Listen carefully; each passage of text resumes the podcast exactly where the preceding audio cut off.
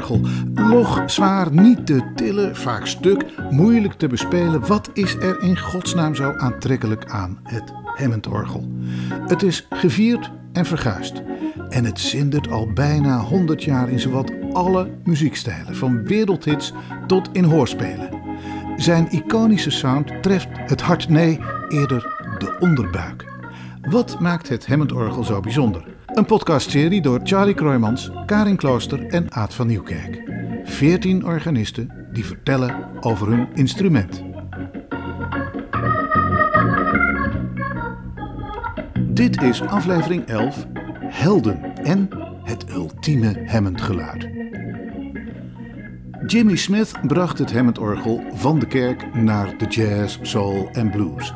En hij kan beschouwd worden als een van de aanstichters van het gebruik van de Hammond in een nieuwe context. Zijn stijl was en is een inspiratie voor velen. Geldt dat ook voor onze organisten? In deze aflevering bevragen we de muzici over hun eigen ultieme Hammond geluid. En we vragen naar hun helden. Laten we eerst luisteren naar wat Boye Ingwersen zegt over Jimmy Smith, die hij als een traditionele Hammond-organist beschouwt. Wat is het ultieme geluid van de Hammond voor Boy? In het begin was ik ook enorm weg van, van, van nou, zoveel mogelijk uh, hoge noten en, en wat over het algemeen mensen ook te gek vinden aan, het, aan de Hammond sound, zeg maar. Is, uh, uh, nou, een voorbeeld is als je meteen. dat, dat kent iedereen natuurlijk, dat hele ding. En dat, daar was ik toen ook heel erg fan van. En dat, dus daarmee ben ik begonnen. Inmiddels heeft Boy Ingwersen meer ervaring en is zijn smaak veranderd. Is dit nog steeds zijn ultieme Hammond geluid? Jij, zoekt één antwoord, maar dat, dat, dat, dat is er denk ik niet. Um, ik denk dat het heel erg te maken heeft met, met de context waarin iets gespeeld wordt en ook met de luisteraar. En voor mij is, ik denk het ultieme Hammond geluid is Hammond in de context van nieuwe elektronische muziek. En ik kan moeilijk één ding spelen die dat, wat, dat, wat dat neerlegt. Dat geeft voor mij wel het gevoel wat ik bij een Hammond wil hebben. Is om het te combineren met technologie van nu. Om het te combineren met, met effecten, met synthesizer geluiden. Met alle opties die je nu hebt. Heeft Bo Ingwersen dan niet één favoriete riff? Wat ik heel tof vind, en daar ben ik de laatste tijd ook wel veel mee bezig. Is, ja dat gaat over kwarten. Dat is dat in principe is dat ook hoe, een, hoe een, bijvoorbeeld een gitaar is opgebouwd. Die, uh, stemming van een gitaar, als je gewoon die open speelt, is. Kijk hoor. Is dat. En dat is in principe. Is dit ook een akkoord? Je kan hier van alles van maken. Uh, je kan er een C-akkoord van maken. Je kan er een A-akkoord van maken. Je kan er een F-akkoord van maken. Dus je, je kan er van alles mee doen. Um, en dat is het bijzondere aan die kwartenligging. Je kan, het klinkt ook enorm open, dus je kan er heel erg veel mee. Vo voorbeeld van op piano is McCoy Tyner. Maar dat, is, dat vind ik te gek om, om mee te spelen. Als je uh, bijvoorbeeld.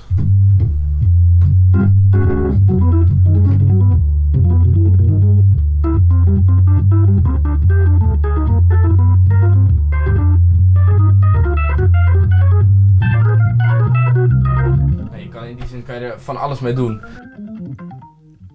En wat is voor Carlo de Wijs het ultieme geluid? Dat bestaat niet. Daar ben ik nog naar op zoek. ik vind, maar dat is misschien intuïtief terug naar mijn jeugd gegaan. Van waarom ben ik nou uiteindelijk getriggerd door dat Hammond-orgel. Ik denk toen dat dat heel erg sound was.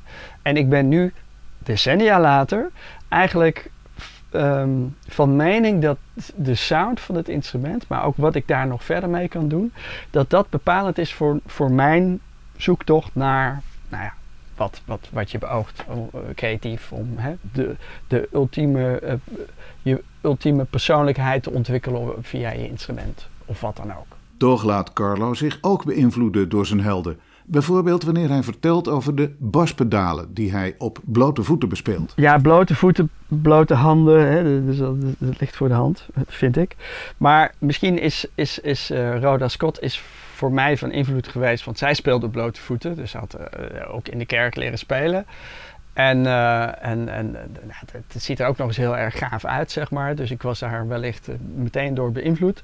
Maar ik heb zelf wel ervaren dat op blote voeten spelen, dat het mij ook wat brengt. Want dat maakt dat ik, dat ik meer contact kan maken met het instrument dan dat ik dat met, met schoenen doe of wat dan ook.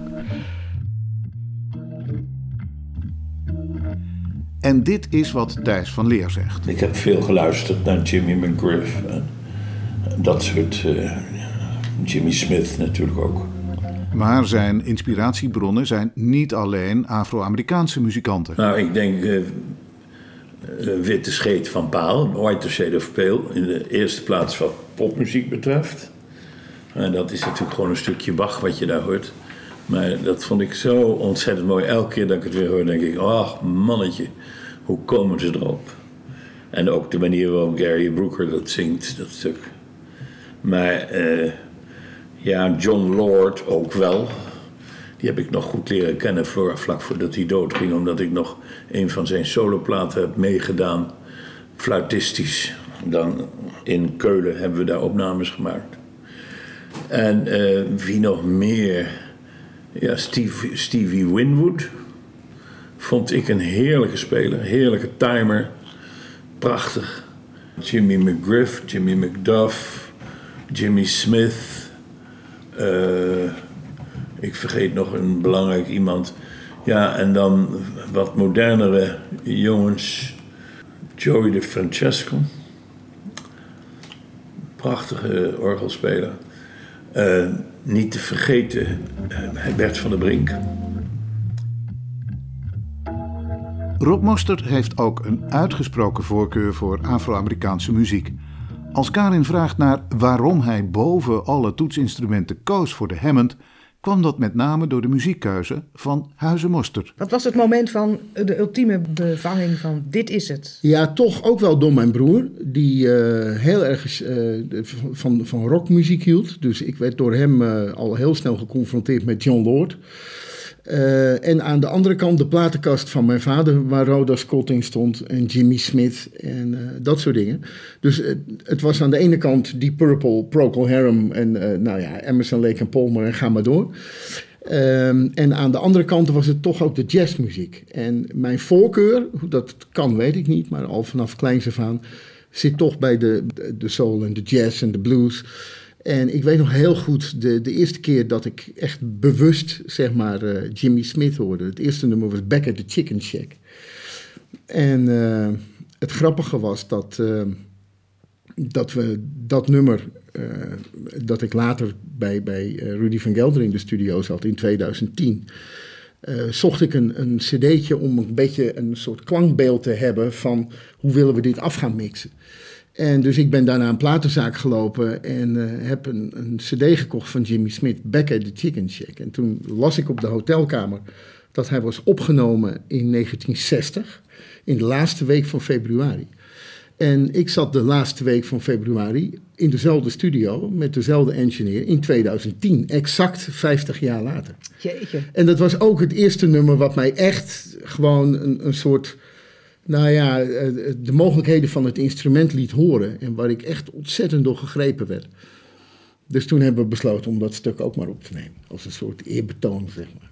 Maar ja, ik, ik ben helemaal niet bijgelovig. Maar je zou bijna zeggen, dit uh, toeval bestaat niet. Weet je, als je exact 50 jaar later in dezelfde week, in dezelfde studio met dezelfde engineer zit, die inmiddels ja. al 86 was. Dus ja, dat. Uh, maar goed, door die Becker de Chicken Shack is mijn, uh, mijn liefde echt voor de Hammond. Uh, nou ja. Ontsproten. Ontsproten. Ja, ik vind het nog steeds. het, het, het geeft een soort. ja, sentiment, sentimenteel gevoel, of, of hoe zeg je dat? Maar ja, ik, ik kan nog wel steeds ontzettend blij worden als ik het hoor. En, en het nummer zelf stelt eigenlijk helemaal niet zoveel voor. Het is gewoon een soort uh, basis blues. Maar ja, weet je, hoe Jimmy Smith dat speelt, of speelde, dat was, uh, ja, dat is ongelooflijk. De timing van die man en, de manier van spelen. En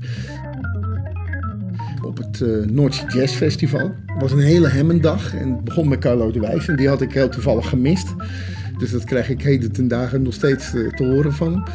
Ehm, maar daarna kwam Barbara Dandelion en eh, dat was te gek. En toen kwam Jimmy McGriff en dat vond ik ook helemaal te gek. En toen als laatste kwam Jimmy Smith. Jimmy Smith kwam op en hij speelde op hetzelfde orgel als eh, de Hammond-spelers daarvoor. Maar goed, hij kwam op en hij deed net of hij het opening in het gordijn niet kon vinden. En hij loopt naar de microfoon in een rechte lijn. En hij kijkt het publiek in. En het enige wat hij zei, hij tikte eerst op de microfoon, of die het deed. En zei, and now it's time for the real thing. En toen hoorde hij ook in de zaal, oeh, weet je wel, zo'n zo'n gons van, nou. Maar hij had gewoon gelijk. Hij doet eh, één toets in. Ik weet nog heel goed, een, een, een hoge F. Maar die man had zo'n uitstraling. Dat je voelde gewoon de siddering door die zaal heen gaan. Frank Montis zag een ander optreden van Jimmy Smith op het Noordzee Jazz Festival en trok zijn conclusies. En toen ben ik een keer, ik weet niet precies hoe oud ik was, maar ik gok een jaar of 12, 13, naar het Noordzee Jazz Festival geweest met mijn ouders. En daar speelde Jimmy Smith samen met Jimmy McGriff. Dus er waren twee Hammonds op het podium, vier Leslie's.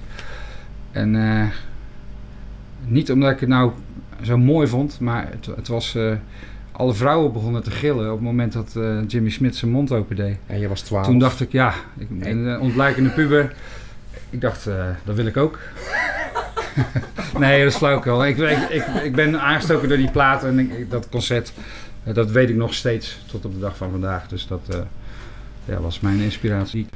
Kijk, ik heb natuurlijk mijn voorkeur voor, voor ik gebruik wat meer die Jimmy Smith sound dus. Dus dat, dat zijn bepaalde registraties die ik bijna altijd standaard heb staan.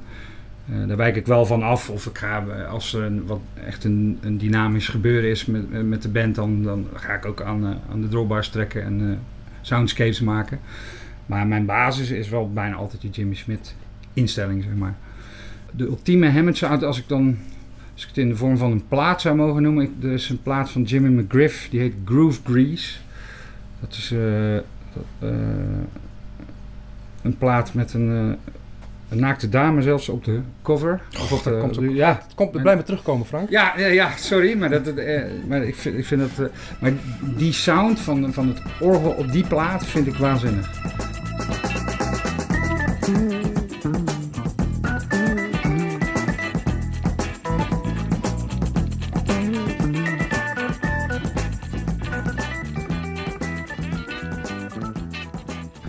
En dat is, in die zin vind ik de sound van Jimmy McGriff vaak nog gaver dan, dan eh, Jimmy Smith. He- ze hebben veel overeenkomsten, maar er zijn ook net wat verschillen. En ook in de opname. Ik vind de opnames... En natuurlijk, Jimmy Smith heeft zoveel platen gemaakt. Dus er zijn er ook die ik waanzinnig vind. En er zijn er die ik iets minder mooi vind. Maar Jimmy McGriff vind ik bijna altijd... Die heeft precies de mooie balans tussen hem en de gruizigheid. eh, zonder dat het over de top is. Hoewel de speelstijl van Arno Krijger compleet anders is dan die van Frank Montis, heeft Arno dezelfde voorbeelden. Ja, ik heb een, ik heb een voorbeeld van een plaat die, die ik waanzinnig vind qua geluid. Maar dat heeft eigenlijk niks te maken met mijn eh, sound. Maar, dat is, ehm, maar die noem ik wel eigenlijk wel altijd, omdat dat eh, zo... Ja, het is een live plaat, ook van Jimmy eh, McGriff. Live Ready Actions Ad, dus Live Ready Action is Ad. Ja. Dat live plaat. Ze met twee organisten. Nee. Oh. Nee, nee, met eh slagwerk en gitaar volgens Ah. mij.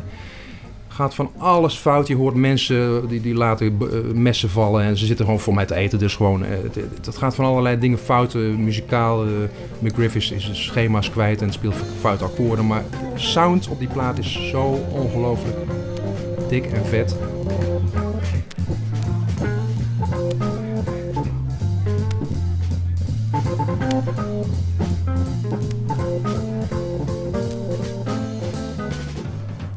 Ben zeker wel eh, eh, beïnvloed door, ergens in de jaren 90 door, door Larry, eh, Larry Goldings, Amerikaanse organist.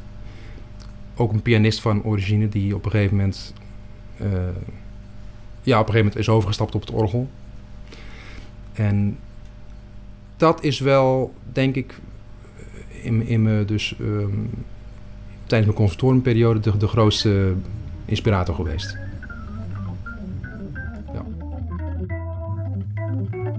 En wat zijn de helden van Robin Pizal? Het is wel echt begonnen bij uh, bands als The Doors en uh, die Purple. En dus Ray Manzarek, die niet echt Hammondorgel speelde, maar wel een bepaalde speeltechniek had. En John Lord, ja, hem voornamelijk ook om, om zijn sound. Dat is, dat is wel echt wat, wat ik merk, waar ik ook heel veel mee bezig ben. Ik luister heel weinig naar uh, Hammond Jazz of die, die, die originele Hammond-spelers. Jimmy Smith of Jimmy McGriff. Dat soort dingen. Ik, ik ja, heb dat altijd wel cool gevonden, maar niet voor een, dat ik dat een hele plaat lang opzet. Dan, dan ja, is toch niet helemaal mijn muziek. Maar echt super sick wat ze allemaal doen. Maar het is soms zo sick dat ik denk: oh man, dit gaat mijn pet te boven. Dat heb ik veel met uh, jazz. Uh, en wat ik juist ook heel interessant vind, is de, dus dat je die oversturing van die, van die Hammond uh, meer kan gebruiken door, het, door, het, door een pedaal te gooien of een, of een versterker, zoals John Lord deed.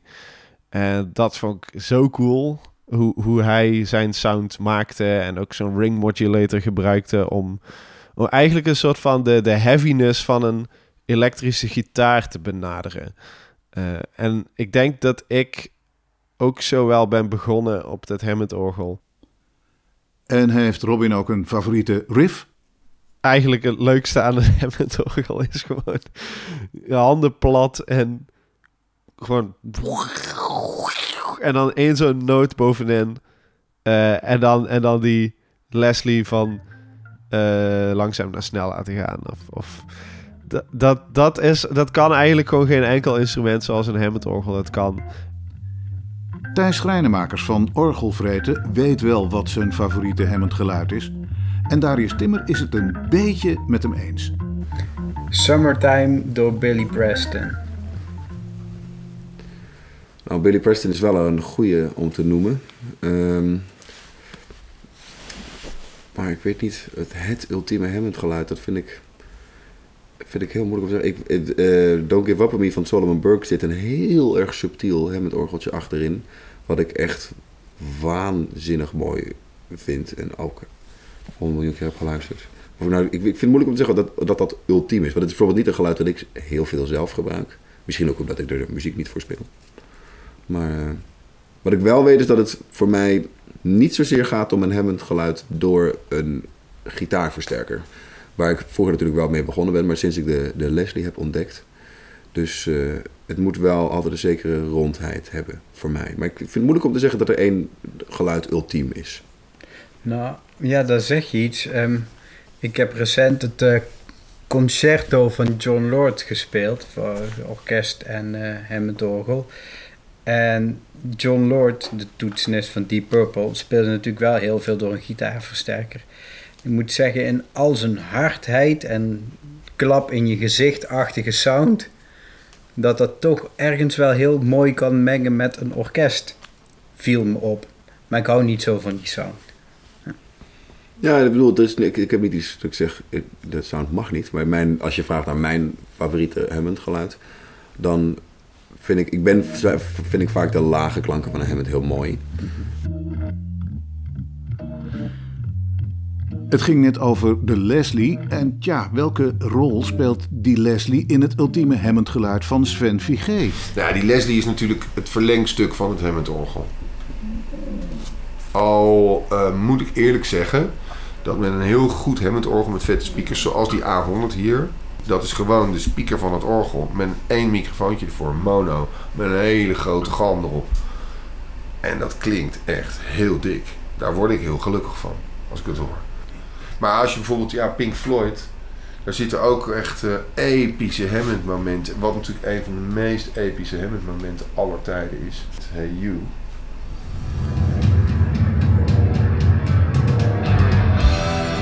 Is inderdaad alle, uh, je, je beide handen op de lage toetsen neerleggen. Leslie langzaam. En dan langzaam omhoog. En dan omhoog. Uh, en dan het volumepedaal intrappen. Dat is wat ik met de studenten ook deed. Ja, en dan, uh, dan krijg je die, dat haar wat achteraf. Heel gaaf effect. De expressieve kracht, ja, daar houdt Sven van. Als ze vragen naar zijn favoriete Hammond-plaat, moet er ook dat vieze op zitten. Dat geluid van de Hammond waarbij de imperfecties haast voelbaar zijn. Een van mijn favorieten is toch wel Jimmy McGriff. Speler dan, zeg maar. Jimmy McGriff voor mij combineert die hele vrije en jazzy feel met een hele funky timing en heel groovy ook. Gewoon een soort van combinatie van die twee. Heel cool. Hij is echt, ik ben wel heel sterk door hem beïnvloed. Ik ook natuurlijk Jimmy Smith is natuurlijk ook wel gewoon echt een ontzettende held. Maar Jimmy McGriff, uh, die, die gaat nog iets, maakt hem nog iets gemener, weet je. Die heeft nog iets viezere sound en die...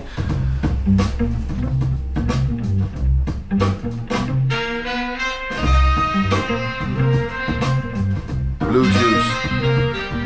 Blue Juice van Jimmy McGriff. Is zo gaaf. Het is zo vies.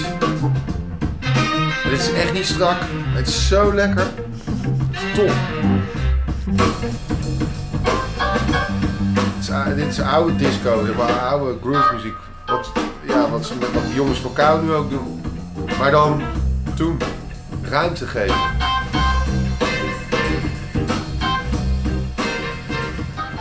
Het nummer Fat Cakes, dat hebben, hebben wij eh, gecoverd. Eh, is van Jimmy McGriff. Dat hebben wij op onze eerste album gecoverd. Eh, want ik hoorde dat, ik dacht, zo vet, dat wil ik gewoon opnemen. Dat gaan we ook spelen. En dat begint met een bas-intro. Nou, toen ik dat aan Glenn liet horen, onze bassist, Glenn Gollum. Nou, die werd helemaal gek. Dit is echt gewoon, nou het is gewoon, ja, gewoon vooropleiding conservatorium. Je wordt nog niet eens toegelaten op het conservatorium als je zo, als je, zo eh, je, je, je, je, je, je, je toelating zou beginnen, zeg maar, zeg maar bij wijze van spreken. Het is echt, gewoon- hij speelt zo ranzig, die gast. Maar zodra die band invalt, is het gewoon, nou, het is zo kicken. man.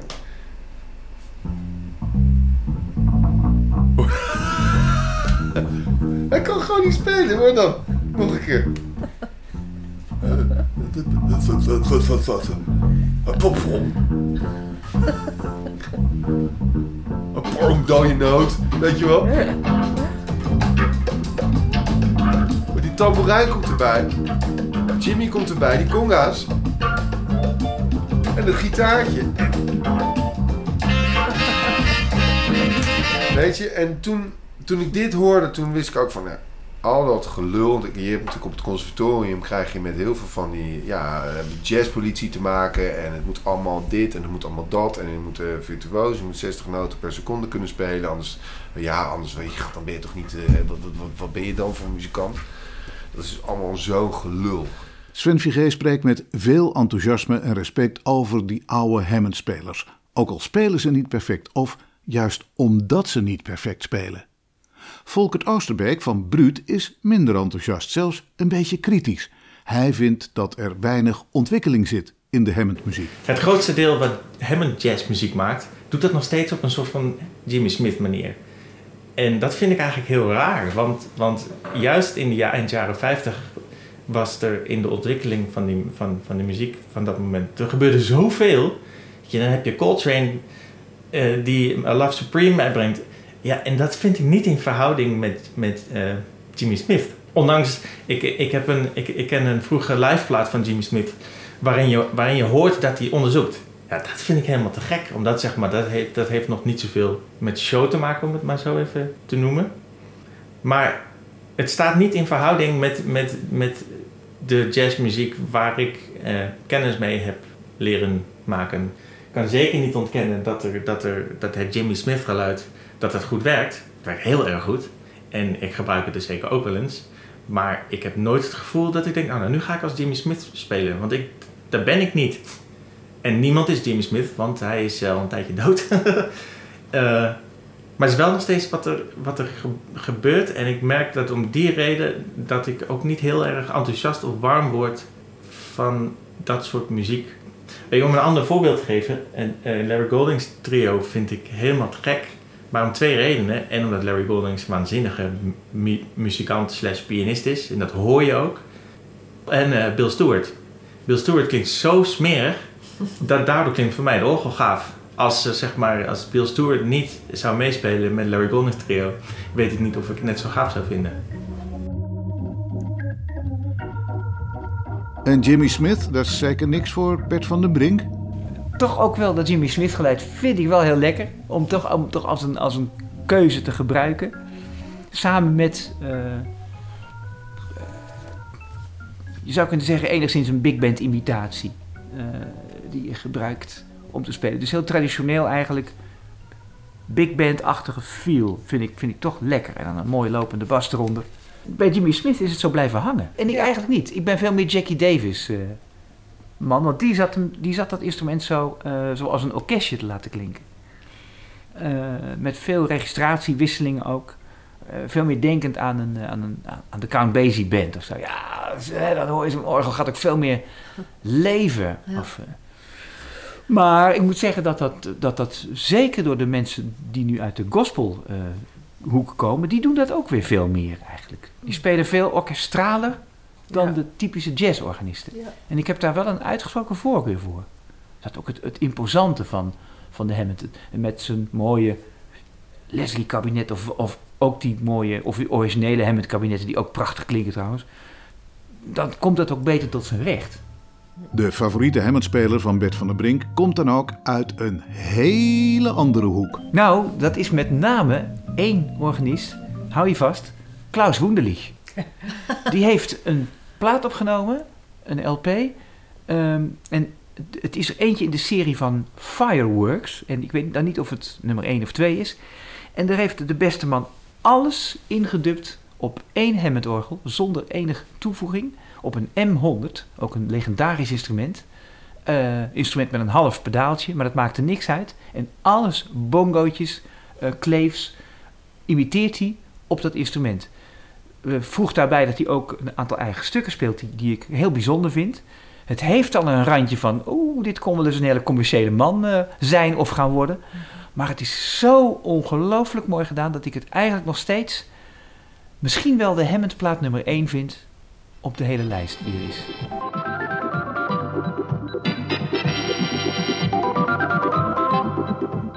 De veelzijdige Nico Bransen heeft verrassende favorieten. En dat begon bij de ontdekking van de Hammond toen hij voor het eerst Roy Phillips hoorde spelen. Ik ben nooit, eh, nooit heel diep gevallen voor, eh, voor eh, Jimmy Smith of noem maar op, weet je wel, de, de grote helden. En hij, hij is de baas. Dat weet ik ook wel. Maar mijn hart is altijd sneller gaan kloppen van liedjes.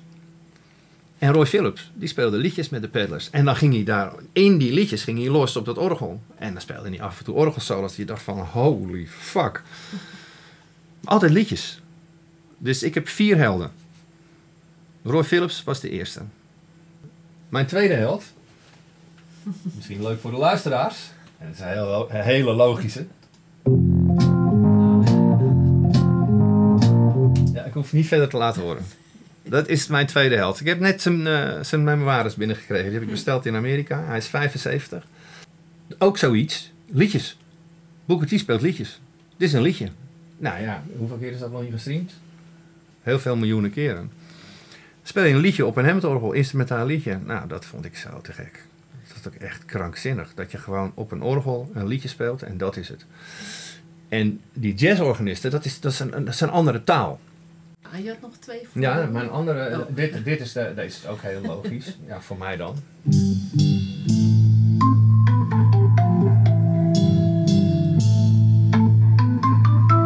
Ja, is ook totaal bekend. En wat ik zo gaaf vond aan John Lord is dat, eh, eh, en dat heeft ook echt wel heel veel betekend voor mij, is dat het zo verschrikkelijk kapot kon. Ik vond dat zo te gek. Dat het zo kapot Ja, zo kapot. Zo verschrikkelijk kapot en hard. Ja, af, alles vervormen op tien en alles gewoon helemaal naar de kloten. Scheuren. Brullen. Ja, dat is John Lord. Dat heeft hij echt gedaan voor mij. Zo van, doe normaal, zeg hij. En, dan, en op een gegeven moment ook gewoon een orgel rechtstreeks naar, eh, naar een, een Marshall. Gewoon, fuck die Leslie, weg met die Leslie. Gewoon, en dan ook dat nog combineren. Ja, die opwinding, de- die wilde, dat, dat wilde van hem. En ook die band is natuurlijk ook, weet je wel. Dat zijn natuurlijk ook niet de minste. Maar ja, daarom, die, ik zeg, ik heb zo'n geluk dat ik in die, in die 70s, dat je die, dan krijg je die prog zo mee.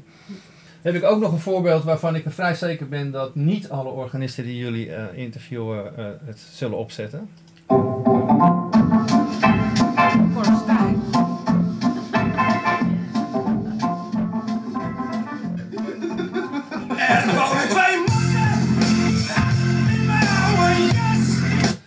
Nou, dat dus. In de steen. Een beetje eh, in 19, eh, wat is het, 96 zie ik.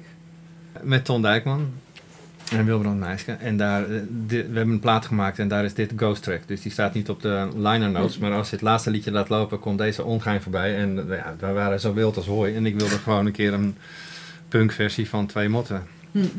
Als eerbetoon aan Korstijn. De carrière van Nico Bransen begon met bruiloften en liedjes schrijven, tot hij Jan Akkerman ontmoette. Ik kwam op een goed moment Jan Akkerman tegen. En die vroeg mij voor zijn band via Ton Dijkman. Dat was de drummer van Jan Akkerman. En toen ik Jan Akkerman leerde kennen, toen is alles, al, alles veranderd. Totaal.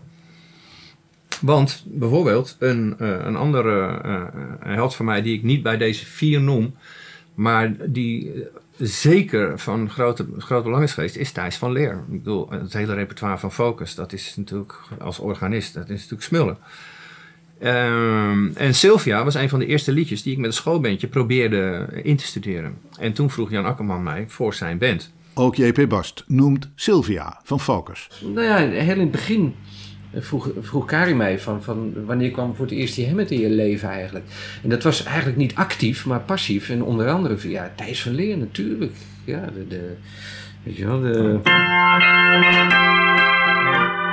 eh, de Sylvia en, en dat was te gek natuurlijk, die tijd van Focus. Een van mijn grote inspiratoren is Neil Larsen, de toetsenist van Full Moon. Die Neil Larsen die heeft eh soloalbums ook gemaakt. Ja, een van mijn favoriete tracks van Neil Larsen is deze Sudden Samba.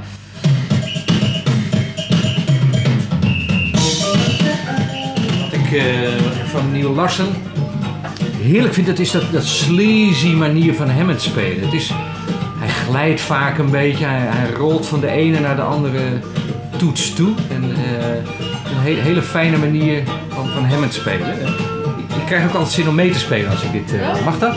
Ja?